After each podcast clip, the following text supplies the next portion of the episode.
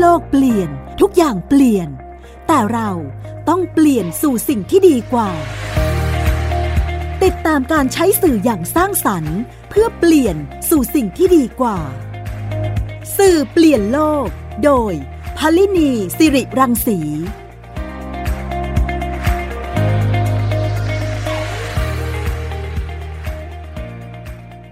สวัสดีค่ะ คุณฟังคะกลับมาพบกับสื่อเปลี่ยนโลกค่ะ ทางไทย PBS Podcast นะคะ คุณฟังติดตามได้ทุกที่ทุกเวลานะคะในช่องทางของไทย PBS Podcast ค่ะ ที่หลากหลายไม่ว่าจะเป็นทางเว็บไซต์ Facebook หรือ Twitter นะคะ แล้วก็ในช่องทางสื่อเสียงสมัยใหม่ค่ะ ทั้ง Spotify, SoundCloud, Apple หรือว่า Google ค่ะ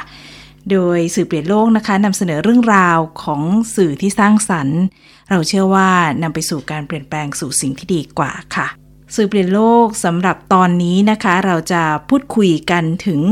เรื่องของ Data Journalism นะคะ ในแวดวงด้านการข่าวเนี่ย ก็จะมีการพูดถึงเรื่องนี้มากขึ้นนะคะ มีการนำเสนอเนื้อหาข้อมูลที่เยอะแยะเนี่ยนะคะนำมา ใช้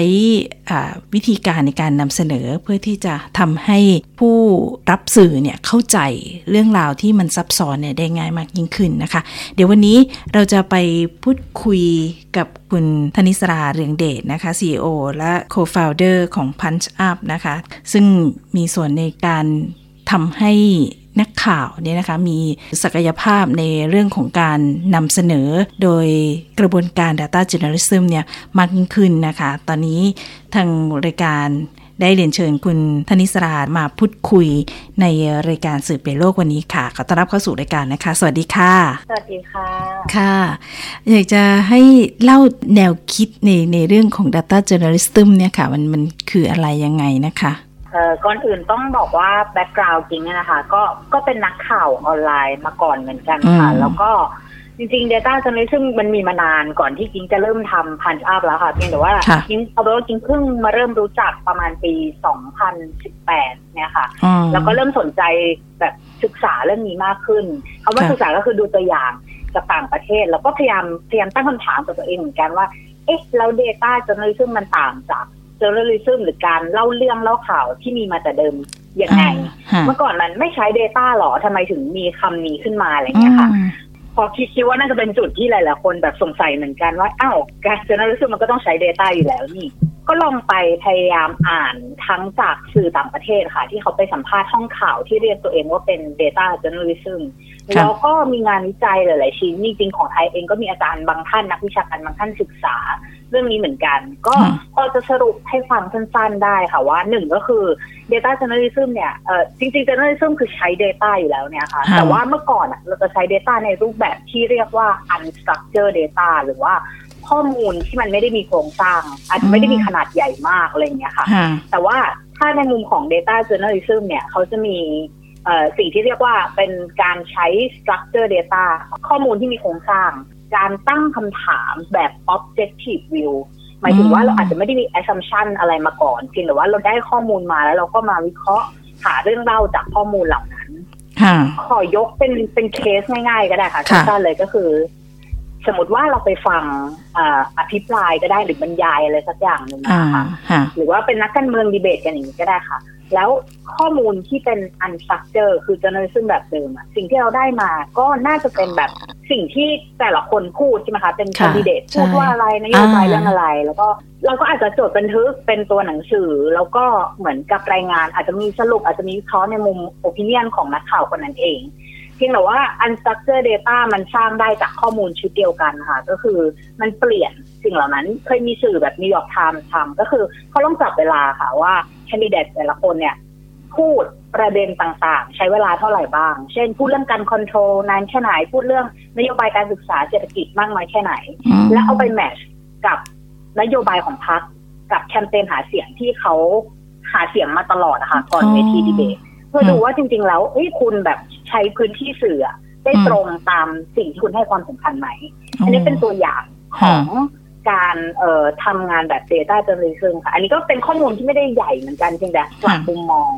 ซึ่งจริงแล้ว Data Journalism ค่ะ ไม่ใช่แค่ใช้ unstructured อย่างเดียว มันก็ยังใช้ข้อมูลที่เป็นแบบ structure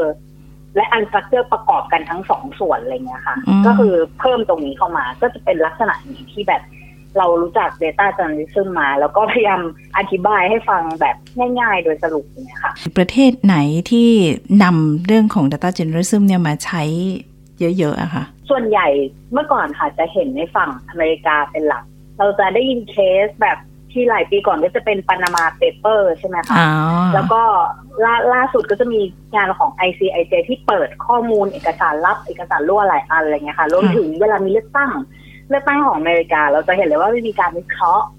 เกี่ยวกับอืมนโยบายเกี่ยวกับพื้นที่เกี่ยวกับประชาชนอะไรเงี้ยค่ะค่ะ ในการแบบหาเสียงแคมเปญความสนใจอะไรอย่างเงี้ย ก็จะมีงานลักษณะนี้บ่อยมากแต่ต้องบอกว่าอเมริกาน่าจะเป็นประเทศแรก ๆ ที่เริ่มก่อน หลังจากนั้นก็เริ่มขยายตัวมาทางฝั่งยุโรปปัจจุบันก็มีค่อนข้างเยอะแล้วค่ะค่ะในอย่างเช่นสื่อของอังกฤษอะไรเงี้ยก็มีหลายเจ้าหรือสแกนดิเนเวียนมีหลายเจ้า แล้วก็ ในฝั่งของเอเชีย Southeast Asia เองจิงก็มีโอกาสได้เจอกับสื่อที่ทำงานด้านนี้ในช่วงแบบเขาก็จะเริ่มแบบไม่เกินห้าปีที่แล้วอะค่ะก็จะเริ่มในช่วงนี้เหมือนกัน ก็คือเพิ่งเริ่มในฝั่งของบ้านเราก็จะมีของสิงคโปร์ของมาเลเซีย ของไต้หวันของเกาหลีค่ะอืมที่เริ่มทำงานในด้านนี้ ส่วนใหญ่จะมาใช้ในแวดวงทางด้านการวิเคราะห์ในเชิงการเมืองหรือเปล่าคะส่วนใหญ่จะเริ่มจากการเมืองค่ะ แต่ว่าอืมจริงต้องบอกว่าน่าสนใจเหมือนกันว่าสิ่งเนี้ยค่ะ เออมันอาจจะเริ่มจากการเมืองหรือเศรษฐกิจเป็นหลัก เราอาจจะเห็นสื่อแบบนิวยอร์กไทม์ Financial Times ทำเป็นหลัก แต่มันจะมีสื่อหลังๆที่เอาไปใช้ในเรื่องของกีฬา เรื่องของวัฒนธรรมบันเทิงอะไรอย่างเงี้ยค่ะเรื่องของหนังก็ทำเยอะเหมือนกันอะไรอย่างเงี้ยค่ะ ทีนี้ในส่วนของ Punch Up เองเนี่ยค่ะ มีบทบาทในเรื่องของการที่ทำให้นักข่าวได้เข้าใจ หรือว่ามีส่วนในการนำเสนอหรือใช้วิธีการในการนำเสนอแบบ Data Journalism เนี่ยค่ะ ต้องบอกก่อนว่า Punch Up เองไม่ใช่ไม่ใช่ media ไม่ใช่สื่อหรือว่าไม่ใช่องค์กรข่าวอะไรนะคะค่ะก็คือหลังจากจิงค้นพบแล้วว่ามันมีสิ่งนี้อยู่ แต่โจทย์ที่ท้าทายต่อไปคือ แล้วเราจะปรับ newsroom ที่มีอยู่ในหรือห้องข่าวที่มีอยู่ในประเทศไทยอะให้ทำงานแบบเขาได้ยังไง พอมันเป็นโจทย์ใหม่ที่ ตอนนั้นเราก็ต้องต้องบอกตามตรงว่าเราก็ไม่กล้าเสนอ ให้ปรับห้องข่าวที่เราทำงานอยู่เป็นแบบนั้นซะทีเดียวเพราะเราก็ไม่รู้ว่ามัน work หรือเปล่าค่ะเราก็เลยตัดสินใจชวนเพื่อนๆในวงการที่แบบเคยทำสื่อเคยทำด้านเทคโนโลยี แล้วก็ข้อมูลเนี่ยค่ะค่ะมาตั้งสตูดิโอชื่อพันอัพขึ้นมาอืมจุดประสงค์แรกเลยก็คือ เราอยากลองเทสว่า ถ้าเราเข้าไปทำงานร่วมกับองค์กรสื่อเข้าไปอยู่ส่วนหนึ่งของห้องข่าวเขาเนี่ย เราจะสามารถแบบ equip skill equip เครื่องมือ แล้วก็ทำให้เขาสร้างงานขึ้นมาได้จริงไหมมอันเนี้ยก็เป็นบทบาทของ p a ช Up ที่มีส่วนร่วมในวงการสื่อค่ะ ก็จริงๆไทย PBS ก็เป็นเจ้าหนึ่งค่ะ ที่แบบค่ะเราทำงานต่อเนื่องกันมา น่าจะเกือบเกือบๆสองปีแล้วค่ะ แล้วก็มีงานหลาย ๆ ชิ้นที่ออกมา วิธีการทำงานของเราก็จะมีทั้งหนึ่งก็คือเราทำเทรนนิ่งให้กับหลาย ๆ สื่อ ซึ่งค่ะซึ่งไม่ใช่แค่ไทย PBS เนาะมีหลายเจ้าอะไรเงี้ยค่ะ แต่ว่าต้องบอกว่าเทรนนิ่งเนี่ยมันก็มีทั้ง ประสบความสำเร็จก็คือเขาเอาไปใช้ต่อจริง บางทีเขาก็มาเทรนเหมือน up skill แต่ยังหาที่ใช้งานไม่ได้อะไรเงี้ยค่ะ แล้วก็พยายามแบบ keep track แต่ว่าก็ก็ยังคิดว่า success rate มันน้อยโอกาสประสบความสำเร็จมันน้อยเราก็เลยเปลี่ยนโมเดลมาทำเป็นโมเดล partnership ค่ะ ก็คือเราส่งทีมของเราที่เป็นนักเล่าเรื่อง เป็นค่ะดีไซเนอร์แล้วก็เป็น developer เนี่ยค่ะ ไปประกบกับทีมงานของห้องข่าวเลย แล้วก็สร้างงานขึ้นมาด้วยกัน เพราะฉะนั้นนอกจากแบบนั่งเรียนแล้วในช่วงตอนแรกเนี่ยค่ะ ระหว่างทำงานเขาก็จะเหมือนมี mentor เป็นคู่คิดเป็นคู่หูอะค่ะ คอยให้คำแนะนำค่ะจากทางฝั่งเราไปด้วยค่ะ ก็จะเป็นลักษณะตอนนี้จะเป็นโมเดลแบบ ปัจจัยสำคัญในการที่จะทำให้กระบวนการทำงานงานข่าวที่ใช้ Data Journalism เข้ามา มานำเสนอเนี่ยค่ะ มันต้องมีองค์ประกอบอะไรที่ทำให้ให้สำเร็จได้ะค่ะ อย่างแรกเลยคิดว่า น่าจะเป็นเรื่องของการยอมรับเชนหรือว่าการเปลี่ยนวิธีคิดแบบเดิมๆค่ะอืมอันนี้อย่างแรกเลยเป็นเรื่องของ mindset มากกว่าว่าค่ะโอเค เมื่อก่อนเราอาจจะได้มาแหล่งข่าวมา เราเป็น secondary source เราแค่ปรับแต่งบางอย่าง แล้วเรารายงานออกไปหรือเราใส่ opinion ออกไปค่ะแต่อย่างที่บอกไปตอนต้นค่ะว่ามันอาจจะต้องฝึกในการตั้งคำถาม ฝึกในการมองข้อมูลในมุมที่แตกต่างกันและและยอมรับว่าสิ่งเนี้ยมันจะเป็นชาเลนจ์สำหรับคนที่เป็นนักข่าวว่าเฮ้ยมันอาจจะ ช่วงแรกๆมันอาจจะไม่ง่ายเหมือนเดิมนะเพียงแต่ว่าเอ้ยมันก็ท้าทายตัวเองไปด้วยอะไรเงี้ยค่ะข้อที่สองคิดว่าเป็นเรื่องบุคลากรก็ก็สำคัญเหมือนกันนะคะเพราะว่าเท่าที่เคยทำงานกับหลาย ๆ ห้องข่าวมา ก็ก็จะพบว่าบางทีเหมือนกับ เขามีงานประจำที่ต้องทำอยู่แล้ว แล้วโอกาสที่เขาจะได้มาลองในพื้นที่ใหม่ๆอะไรเงี้ยค่ะค่ะ ก็ก็มีน้อยเหมือนมีภาระงานอยู่แล้ว เราก็ต้องแบบมาเรียนรู้สิ่งใหม่ด้วยอะไรเงี้ยค่ะ ก็เลยคิดว่าอืมถ้าห้องข่าวจะทำสิ่งนี้ให้เกิดจริง ๆ ก็อาจจะต้องเหมือน ทุ่มเทบุคลากรเข้ามา ทีนี้ก็จะมีคำถามว่าแล้วต้องหาคนแบบไหนอ่าเพื่อมาทำสิ่งที่เรียกว่า data journalism ค่ะจริงเชื่อว่าอย่างจริงเองจริงก็ไม่ใช่สายที่เป็น Data มาก่อน ไม่ได้เรียน Data Science อะไรเลยอย่างเงี้ยค่ะค่ะจิงเชื่อว่าท่านหนึ่งก็คือเป็นนักข่าวเนี่ยทำได้อยู่แล้ว เพราะนักข่าวอะจะมี skill ที่ติดตัวก็คือ skill ของการเล่าเรื่องอยู่แล้วอืมสุดท้ายเมื่อคุณได้ Data มาคุณจะแบบว่าโอ้สามารถแบบเราเอามาเล่าเรื่องมาขับเคลื่อนประเด็นได้เยอะแยะเลยค่ะอืมแล้วก็อีกส่วนหนึ่งที่คิดว่าสำคัญไม่แพ้กันนะคะก็คือ นักออกแบบหรือดีไซเนอร์ค่ะ เพราะว่าจริงๆแล้วพอข้อมูลมันเยอะอะค่ะ เวลาเราเล่าเป็นบทความหรือเล่าเป็นอะไรอะมันเสพยากสำหรับคนดูหรือ audience ค่ะเพราะฉะนั้นถ้ามีดีไซเนอร์เข้ามาช่วยนิดนึงตรงเนี้ยค่ะ ในงานผลิตแบบผลิตอินโฟกราฟิกผลิตภาพที่มันใช้แทนข้อมูลแล้วเข้าใจได้ง่ายเข้าใจได้เร็วขึ้น ก็คิดว่ามีมีสอง skill เนี้ยค่ะ ซึ่งดีไซเนอร์ก็มีแบบทักษะที่ต้องเรียนเพิ่มก็คือ การแปลข้อมูลให้เป็นภาพแค่นั้นเองเลยค่ะ แล้วก็ใช้อืม skill design ที่เขามีอยู่แล้วทำงานได้เลย แต่ว่าถ้าถ้าจะเป็นงานลักษณะแบบ Punch Up เลย มันอาจจะเป็น interactive เว็บไซต์ตรงนั้นก็ต้องมีโปรแกรมเมอร์มาเกี่ยวข้องด้วย แต่ว่าต้องบอกว่าไม่ได้จำเป็นขนาดนั้นอืมก็สามารถมี product อื่นๆได้ค่ะ กระบวนการทำงานแบบนี้เนี่ยค่ะ มันต่างหรือว่ามันทำให้การทำงานของนักข่าวเนี่ยต้องต่างจากเดิมมากน้อยแค่ไหนคะ จริงคิดว่าเป็นแค่เรื่องของเครื่องมือที่ใช้อืมกับมุมมองที่บอกไปมากกว่าค่ะ วิธีค่ะการตั้งคำถามอืมเพราะว่าจริงๆแล้วต้องยอมรับว่านักข่าวแบบก็ทำงานกันหนักอยู่แล้วเนาะเพราะว่าค่ะในการตั้งประเด็นการหาซอสของข้อมูล แล้วก็แบบไปออกอย่างเช่น สมมติออกไปสัมภาษณ์หรือออกไปเก็บข้อมูลในพื้นที่อะไรอย่างเงี้ยค่ะค่ะเพียงแต่ว่าพอพอทำสิ่งเหล่านั้นนะคะ ปุ๊บเราอาจจะต้องเก็บข้อมูลที่ละเอียดขึ้น แล้วก็เอาอย่างเช่นเมื่อกี้ค่ะที่บอกว่ายกตัวอย่างเรื่องเวทีดีเบตแทนที่เราเราจดเหมือนสคริปต์ของคนพูดมาเราอัดมาแล้วถอดถอดเทปเหมือนเดิมค่ะเพียงแต่ว่าจุดที่ต่างออกไปอะค่ะ คือเราต้องตั้งคำถามมากกว่าหนึ่งคำถาม เมื่อเมื่อก่อนเราอาจจะตั้งคำถามแค่ว่าเฮ้ยเราควรจะบอกสรุปนโยบายแบบไหนดี อย่างนักข่าว New York Times เขาก็ตั้งคำถามขึ้นว่า ถ้าเราเอาเวลามาเป็นตัววัดล่ะ ถ้าเราเอาประเด็นมาเป็นตัววัดล่ะมอันเนี้ยค่ะ ก็จะทำให้ ทำให้แบบว่าวิธีการเล่าข่าวมันเปลี่ยนไปอ๋อกับสิ่งที่สองที่ที่มันอาจจะ advance ขึ้นแต่คิดคิดว่ามันจะมีประโยชน์สำหรับนักข่าวในอนาคตก็คือบางทีข้อมูลมันไม่ได้มีขนาดเล็ก แต่ว่ามันมีขนาดใหญ่มาก สมมติเรามีเอกสารเหมือนที่อย่าง case Panama Papers อะไรเงี้ยที่หลุดออกมาเอกสารมันมีแบบหลายหลายพันหน้าหลายพันไฟล์อะไรเงี้ยค่ะค่ะ ถ้าเรารู้จักเครื่องมือที่จะช่วยประมวลผล คือไม่ต้องเขียนโปรแกรมนะคะ เดี๋ยวนี้มันมีเครื่องมือในการแบบวิเคราะห์ข้อมูลเบื้องต้น มีข้อมูลเยอะๆ มีตารางเยอะๆ มีไฟล์เยอะๆทำยังไงดี ถ้าเรามีสิ่งเนี้ย มันจะทำให้เราหาประเด็น เราตั้งคำถามปุ๊บเราก็จะหาประเด็นจากเราก็หาคำตอบจากข้อมูลได้เร็วขึ้นอืมก็เลยคิดว่าสำหรับนักข่าว น่าจะเนี่ยแหละค่ะหนึ่งก็คือเปลี่ยนวิธีลองเปลี่ยนวิธีตั้งคำถามให้หลากหลายขึ้นกับสองเรียนรู้เครื่องมือ ในการจัดการข้อมูล ก็น่าจะไปสู่เส้นทางของ Data Journalism ได้แล้ว ค่ะ นี่ทำให้เราได้เข้าใจเรื่องของ Data Journalism มากยิ่งขึ้นนะคะ เดี๋ยวเรากลับมาในช่วงที่ 2 ของสื่อเปลี่ยนโลกนะคะ เดี๋ยวจะมาลองฟังดูว่าข้อมูลที่นำมาใช้เนี่ยส่วนใหญ่เป็นยังไง แล้วการนำเสนอที่ที่ผ่านมาเนี่ยคุณฟังอาจจะเคยได้ติดตามแล้วแล้วก็ เออเห็นข่าวแบบนี้เนี่ยนี่แหละคือ Data Journalism หรืออะไรอย่างเงี้ยนะคะ เดี๋ยวคุณธนิสราเล่าให้เราฟังในช่วงที่ 2 ของสื่อเปลี่ยนโลกค่ะ พักกันสักครู่ค่ะ คุณกำลังฟังรายการ สื่อเปลี่ยนโลกไทย PBS Podcast ช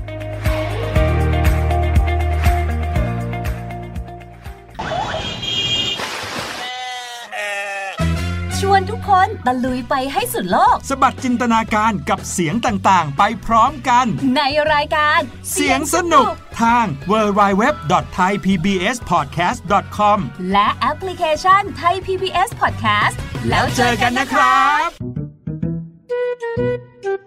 สองพี่น้องนานิพี่สาว กับนินจาน้องชาย ใช้ชีวิตอันแสนสงบสุขอยู่ในบ้านกับพ่อแม่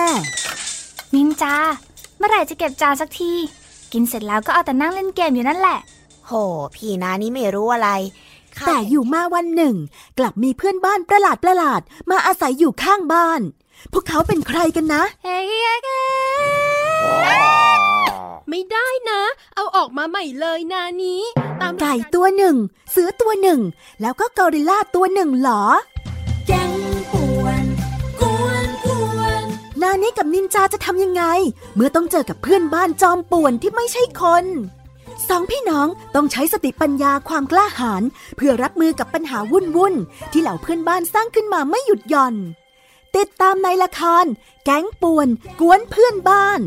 ทั้งเว็บไซต์ แอปพลิเคชัน และ YouTube ไทย PBS Podcast และอย่าลืมกดถูกใจ Facebook ไทย PBS Podcast ด้วยนะ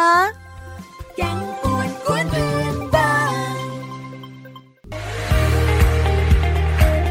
คุณกำลังฟังรายการ สื่อเปลี่ยนโลก ไทย PBS Podcast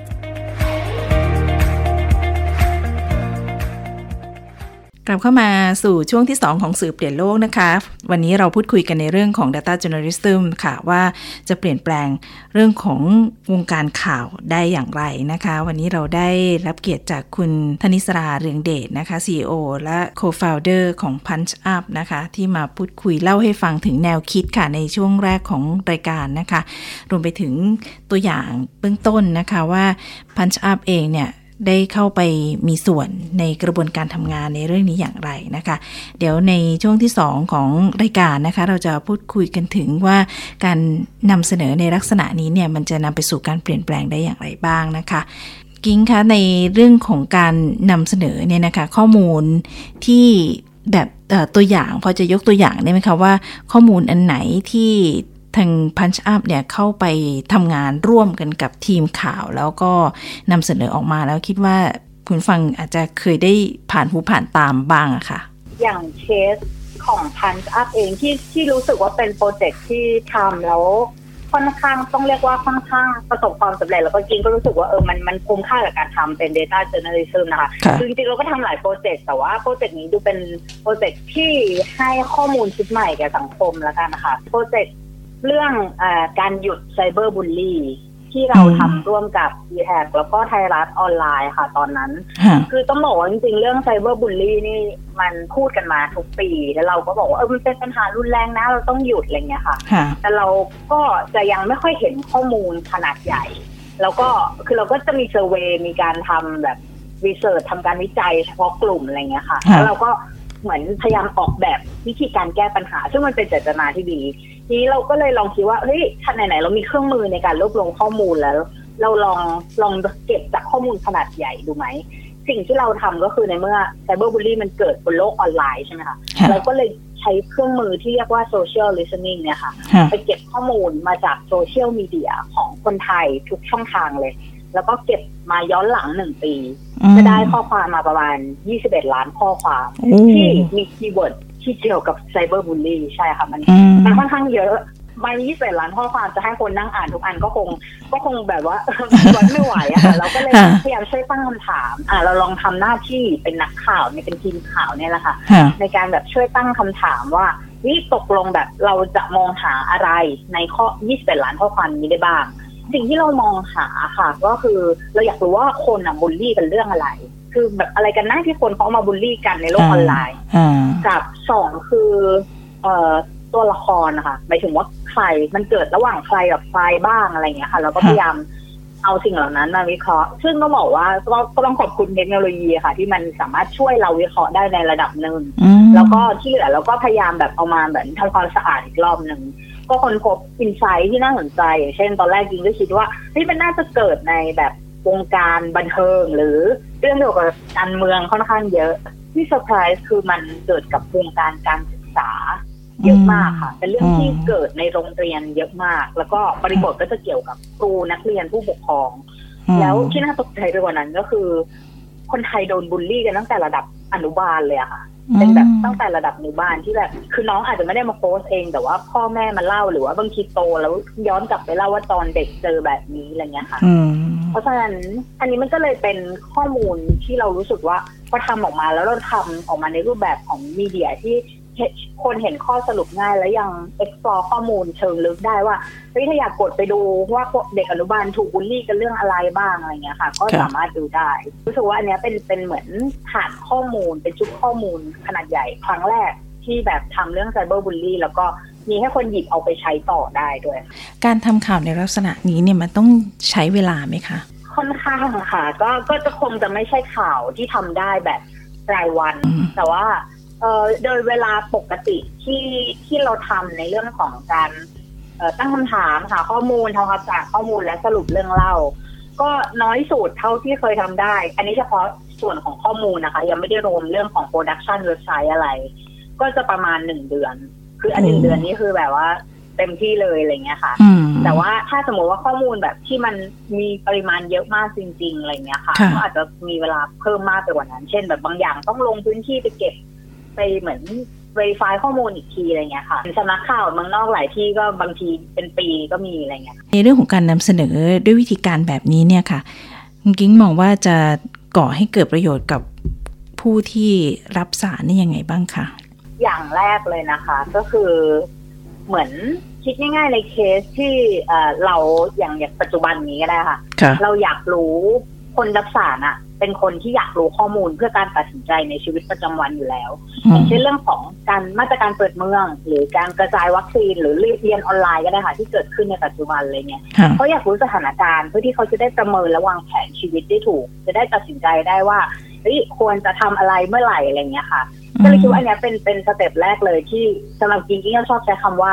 สิทธิในการเข้าถึงข้อมูลเป็นสิทธิพื้นฐานของพลพลเมืองทุกคนอะไรเงี้ยค่ะค่ะ เพราะฉะนั้นก็คือถ้าเราทำหน้าที่ในฐานะสื่อเราทำหน้าที่ตรงเนี้ยในการแบบว่าช่วยสนับสนุนสิทธิพื้นฐานของของพลเมืองในการเข้าถึงข้อมูลได้ ก็คิดว่าเนี้ยน่าจะเป็นประโยชน์แน่นอนค่ะ แล้วก็ทำงานในฐานะสื่อได้อย่างแบบเต็มเต็มที่ด้วยอะไรเงี้ยค่ะ จริงๆ อีกอย่างหนึ่งที่กลุ่มผู้ใช้หรือกลุ่มผู้เสพเนี่ยน่าจะเอาไปใช้ต่อได้ก็คือ เราจะเห็นว่าปัจจุบันมันมีหลาย ๆ เรื่อง ที่ต้องเรียกว่ามันมีการถกเถียงกันอยู่ ไม่ว่าจะเป็นอะพูดเรื่องการเมืองก็เรื่องหนึ่งหรือว่าบางทีเรื่องแบบง่าย ๆ เช่นแบบเรื่องเรื่องเศรษฐกิจ หรือว่าเรื่องของเรื่องแบบสินค้าแฟชั่นเทรนด์อะไรเงี้ยค่ะค่ะ เราอาจจะเห็นในกระทู้ในพันทิปตั้งคำถามเรื่องนี้เยอะอะไรเงี้ยค่ะ ทีนี้การมีข้อมูลการที่สื่อนำเสนอข้อมูลอะไรเงี้ยค่ะ มันทำให้คนอะหยิบเอาข้อมูลอะ ไปไปถกเถียงกันได้ คือแทนที่จะเถียงกันด้วยอารมณ์อย่างเดียวอะค่ะค่ะเราก็เอาข้อมูลมาแบร์แล้วก็คุยกัน คือแบบอืมมีเรื่องมีเรื่องหนึ่งที่ง่ายมากเลยค่ะ ที่เราเคยทำจริงก็สำนักหนึ่งของ IPBS เหมือนกันนะคะเรื่องเรื่องเพศทางเอ่อเพศ LGBTQ บวกบวกๆอะค่ะอืมที่ปรากฏในสื่อช่องทางต่างๆ ทั้งในไทยแล้วก็ในต่างประเทศอะไรเงี้ยค่ะ ว่าเป็นเหมือนกับอยู่ใน category ไหนบ้างอะไรเงี้ยค่ะค่ะ แล้วก็มีคนหยิบเอาข้อมูลชุดนี้ไปดีเบตกันค่ะว่าตกลงตัวละครที่เป็น character ในเรื่องนั้นนะคะเขาจัดอยู่ในหมวดไหนกันแน่ เขาใช่ L ไหมหรือว่าจริงๆเขาเป็นแบบ เป็น Q หรือเป็น I เป็นอะไรอย่างเงี้ยค่ะอืมก็รู้สึกว่าเออ มันก็เป็นฐานข้อมูลให้คนไปถกเถียงกันต่ออย่างสร้างสรรค์ได้ แล้วก็ในบางเรื่องเนี่ย เช่น บางเรื่องที่เราทำเกี่ยวกับงบประมาณ เช่นแบบงบประมาณที่สนับสนุนเรื่องเอ่อเยียวยาโควิด หรือว่างบประมาณของกรุงเทพก็ยังนำไปสู่การข้อเสนอไปยังผู้มีอำนาจ แล้วก็ทำให้เขาแบบมีเสียงจากประชาชนในการตัดสินใจได้ด้วยอะไรเงี้ยความสำคัญของข้อมูลนะคะ การที่ แบร์ข้อมูลมาบนพื้นของข้อเท็จจริงเนี่ยอันนี้มันก็นำไปสู่การตัดสินใจ ทั้งในระดับบุคคลหรือว่าในระดับนโยบายเนี่ยได้อย่างถูกต้องนะคะ และที่สำคัญก็คือมันให้ ที่ที่คุณกิ้งพูดเนี่ยสำคัญมากเลยนะคะถกเถียงบนพื้นฐานของของข้อมูลจริง ๆนะคะ แต่ไม่ได้ใช้อารมณ์ในการที่คิดว่าจะเป็นแบบนั้นคิดว่าจะเป็นแบบนี้อะไรอย่างเงี้ยใช่ไหมคะสุดท้ายค่ะเรื่องของการใช้ Data Journalism เนี่ยค่ะคุณกิ้งมองว่าจะสร้างความเปลี่ยนแปลงให้เกิดขึ้นในวงการข่าว หรือหวังว่าอยากจะให้เกิดการเปลี่ยนแปลงยังไงได้บ้างค่ะอย่างแรกเลยจริงก็ต้องบอกว่าไม่ใช่ไม่ใช่แบบ อยากให้ทุกคนหันมาทำ Data Journalism นะคะค่ะคิดว่า Reporting แบบอื่น ๆ ก็ยังน่าสนใจแล้วก็มีคุณค่าในตัวของมัน แต่ว่าถ้ามีโอกาสหรือว่าแบบห้องข่าวไหนที่สนใจหรือสามารถทำได้ ก็อยากให้ไปทางนี้เหมือนกัน เพราะว่า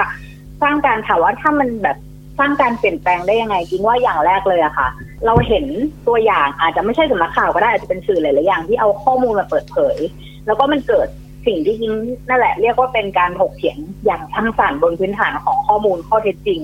เยอะมากเลยเราจะเห็นในช่วงเลือกตั้ง 62 ที่ผ่านมาที่มีหลาย ๆ สื่อก็พยายามเอาข้อมูลมา ให้คนมาคุยกันแทนที่เราจะคุยกันว่าพรรคการเมืองไหน work ไม่ work นักการเมืองคนไหนดีไม่ดีความรู้สึกส่วนตัวอะไรอย่างเงี้ยค่ะ เราสามารถเอาข้อมูลมาคุยกันได้ แล้วเราก็อาจจะอืมแบบมันนำไปสู่การตัดสินใจเลือกตั้งได้เลยจริงก็เลยคิดว่า อันเนี้ยเป็นจุดแรกที่คิดว่าเออถ้ามีโอกาส ก็ทำเถอะในเรื่องที่แบบว่าอาจจะเลือกบางเรื่องมาทำก็ได้ แล้วมันน่าจะ support คือใช้พลังของสื่อ support ให้คนถกเถียงกัน แล้วก็แบบมีการตัดสินใจร่วมกันอะไรเงี้ย คือรู้สึกว่าจริงๆก็ชอบชอบให้คนไม่ได้ชอบให้คนตีกันแต่ว่าการถกเถียงกันจริงว่านำไปสู่นำไปสู่สิ่งใหม่นำไปสู่ทางออกใหม่ๆได้ แทนที่จะแบบเห็น เหมือนกันฝ่ายเดียวอะไรเงี้ยค่ะ ถ้าอีกในมุมหนึ่งอะค่ะ ในเรื่องของการสร้างการเปลี่ยนแปลง ยิ่งคิดว่าบางบางชุดข้อมูลนะคะมันอาจจะไม่ได้เห็นผลทันตา แต่ถ้าเราทำไว้เป็นพื้นฐานเรียกว่าบางทีเราก็จะเรียกว่าเป็นเดต้าเบสหรือเก็บไว้ค่ะยกตัวอย่างง่ายๆเช่นอ่าอย่างตอนที่โควิดเข้ามาในไทยตอนแรกๆอะค่ะ จะมีคำถามว่าตกลงจังหวัดไหนมี capacity ด้านสาธารณสุขเท่าไหร่อ๋อ เพราะ capacity มันก็มีหลากหลายมากเลย เช่นแบบเรื่องเตียงเรื่องนักระบาดวิทยาเรื่องหมอเรื่องแบบว่าเออระบบต่างๆ ใช่ไหมคะค่ะทีเนี้ยชุดข้อมูลเนี้ย ถ้าเรามีถ้าสมมติว่าเราทำเก็บไว้ก่อนตั้งแต่แรกเพราะจริงๆปัญหาเรื่องโครงสร้างสาธารณสุขมันเป็นประเด็นที่สำคัญมาตั้งแต่แรกแล้วอะไรเงี้ยค่ะก็อาจจะตัดสินใจสิ่งต่างๆ ได้เร็วกว่านี้ มันจะมีผลในเชิงการแบบขับเคลื่อนนโยบายหรือขับเคลื่อนเสียงของประชาชนได้เร็วมากกว่านี้คิดว่าเออถ้ามันมีโอกาสอย่างเงี้ยค่ะ ก็อยากให้ทำเก็บไว้ แล้วก็สุดท้ายเลยไอ้การเปลี่ยนแปลงที่เห็นผลทันตาก็มีค่ะ ก็จะมีเคสอย่างเช่นอะอย่าง Panama Papers ที่ยกไปแล้วอะไรเงี้ยค่ะค่ะหรือว่าบางทีเราเอางบประมาณ อย่างเช่นแบบเห็นหลาย ๆ เจ้าเนี้ยค่ะ เอาเรื่องของงบประมาณที่แบบเปิดใหม่มาเปิดปุ๊บมันก็จะมีข่าวออกได้ทันที เมื่อคนมีความเห็นเหมือนชาวเน็ตมีความเห็นอะไรเงี้ยค่ะค่ะว่า อันนี้ไม่ควรทำนะ อันนี้คัดค้านนะอันนี้ไม่เห็นด้วย มันก็จะนำไปสู่การทบทวนการตัดสินใจสำคัญสำคัญในประเทศได้เหมือนกันอืมก็เลยคิดว่าเนี่ยน่าจะเป็นอินแพคที่เห็นได้ชัด แล้วก็คิดว่าอย่างน้อยลองทำดูก็ไม่น่าจะเสียหายอะไรค่ะค่ะ ขอบคุณมากเลยนะคะ วันนี้ที่คุณธนิสรามา เล่าให้เราฟังนะคะ ถึงเรื่องของ Data Journalism นะคะ เห็นภาพอย่างชัดเจนเลย ว่ากระบวนการในการทำงานเนี่ย ถึงแม้จะใช้เวลา แต่มันมีศักยภาพหรือมีพลังในการที่จะนำไปสู่ความเปลี่ยนแปลง ได้อย่างแท้จริงนะคะ ทั้งในวงการข่าวแล้วก็ทั้งในระดับผู้ที่รับสารนะคะในการตัดสินใจรวมไปถึงในภาคนโยบายด้วยนะคะ ขอบพระคุณคุณธนิสราเรืองเดชนะคะ CEO และ Co-founder ของ Punch Up ค่ะ ที่มาพูดคุยในรายการวันนี้ค่ะ ขอบคุณนะคะ ขอบคุณค่ะ ค่ะ แล้วเราพบกันใหม่ในตอนหน้านะคะ พบกันใหม่ค่ะ สวัสดีค่ะ ติดตามรายการ สื่อเปลี่ยนโลก โดยพลินีสิริรังสี ได้ทางไทย PBS Podcast www.thaipbspodcast.com แอปพลิเคชัน Thai PBS Podcast และติดตามทาง Facebook กดไลค์ที่ facebook.com/thaipbspodcast